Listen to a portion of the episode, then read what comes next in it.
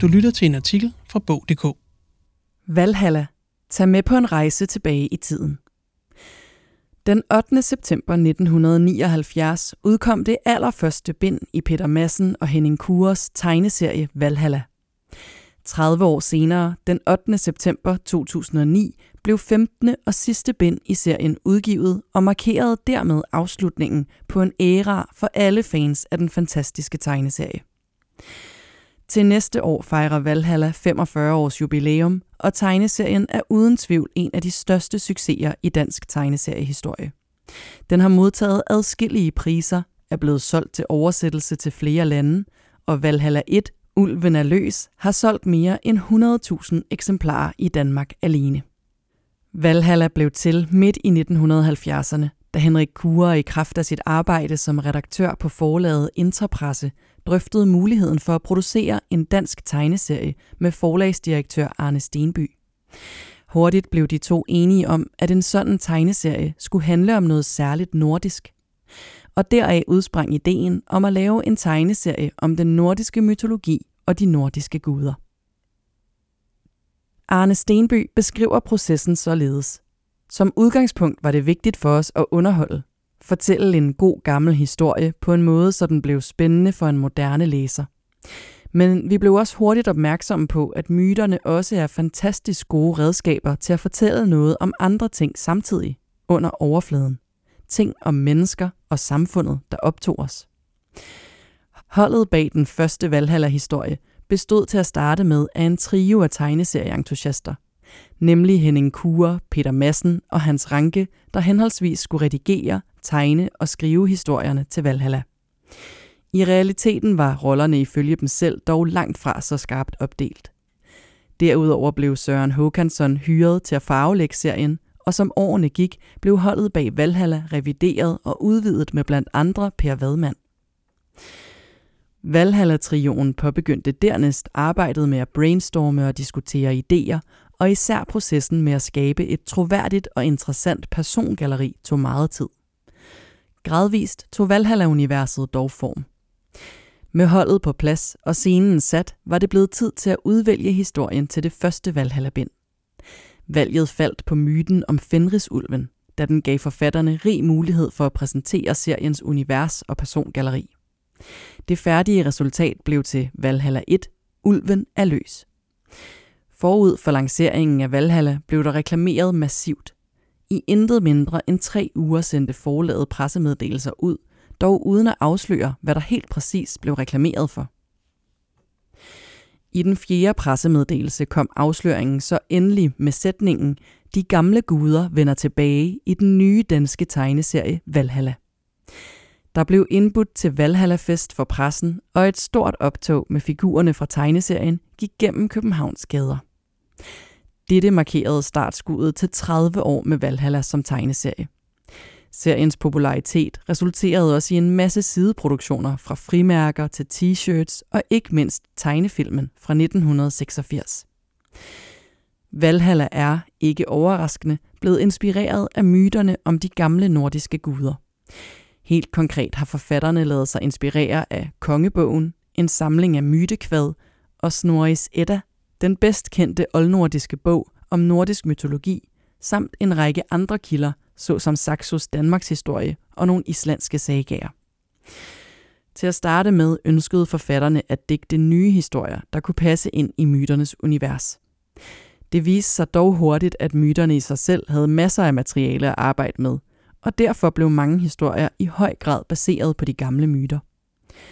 Alligevel er det dog også vigtigt at understrege, at forfatterne ligeledes har benyttet sig af den kunstneriske frihed til at gendigte fortællingerne for at få myterne og serien til at passe sammen. Hver enkelt side har været igennem en række processer forud for trykningen. Først skal den skrevne historie formidles i billeder, det vil sige layoutet fastlægges, billederne fordeles og dialogen skrives ind i talebobler. Dernæst følger rentegningen, tekstningen og farvelægningen, før siden er klar til tryk. For forfatterne af Valhalla har det altid været essentielt, at Valhalla-bindene ikke blot virkede som gentagelser på forrige historier, og derfor har det været vigtigt for dem at forny sig. Gennem årene samlede de inspiration mange steder fra.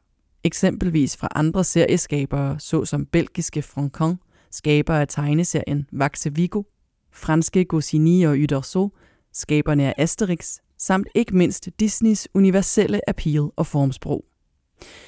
Tilgangen til tegneserierne beskrives således. Det har altid været vigtigt for os, at Valhalla ikke stivnede i en fast form og blev en gentagelse af de samme mønstre. Det krævede, at vi blev ved med at være søgende og nysgerrige, og at vi afprøvede nye idéer og teknikker, både hvad angik tegninger og fortællemåder. Det er dog ikke kun fra tegneseriernes verden, at forfatterne til Valhalla hentede inspiration.